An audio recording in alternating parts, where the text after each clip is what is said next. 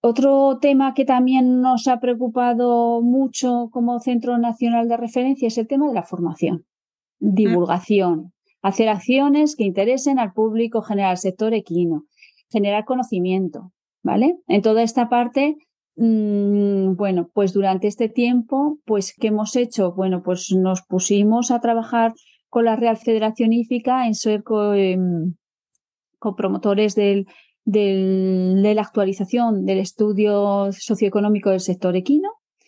En esta parte, pues la verdad que muy satisfecho porque era un trabajo que llevaba, se llevaba 10 años en el sector sin actualizar. Y como bien sabes, pues un sector que no tiene cifras, pues no existe. Y luego, si acaso hablaremos de de algunas cuestiones yo creo que son importantes. Eh, de los resultados, pero también, pues, hombre, como Centro Nacional de Referencia nos sentimos muy satisfechos de, haber estado ahí trabajando directamente en ese proyecto. ¿vale?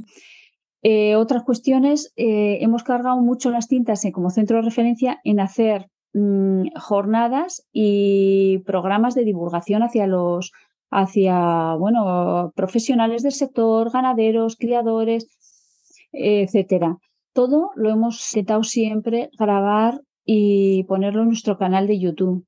Creo que es importante. Las jornadas presenciales son muy importantes, son muy interesantes, pero el sector equino está muy disperso y no todo el mundo puede hacer 500 kilómetros para estar en un programa de formación.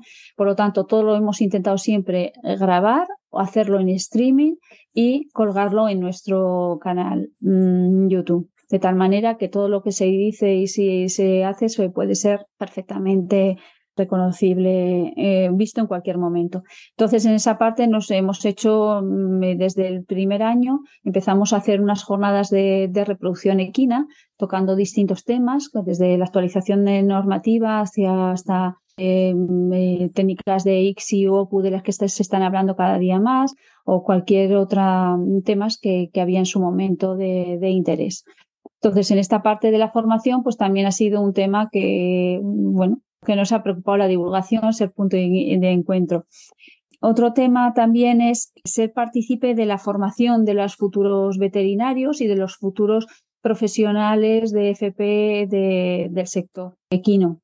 Creo que cuando trabajas en una yeguada te das cuenta que lo que necesitas es que te llegue te lleguen personas que han visto un caballo alguna vez, que han trabajado con el caballo, con el sector equino y en eso también nos sentimos responsables de que la yeguada sea un sitio donde se pueden hacer prácticas por parte de futuros veterinarios o de veterinarios que están haciendo sus másteres, eh, los másteres eh, profesionales o mm, también de las personas de escuelas de formación profesional.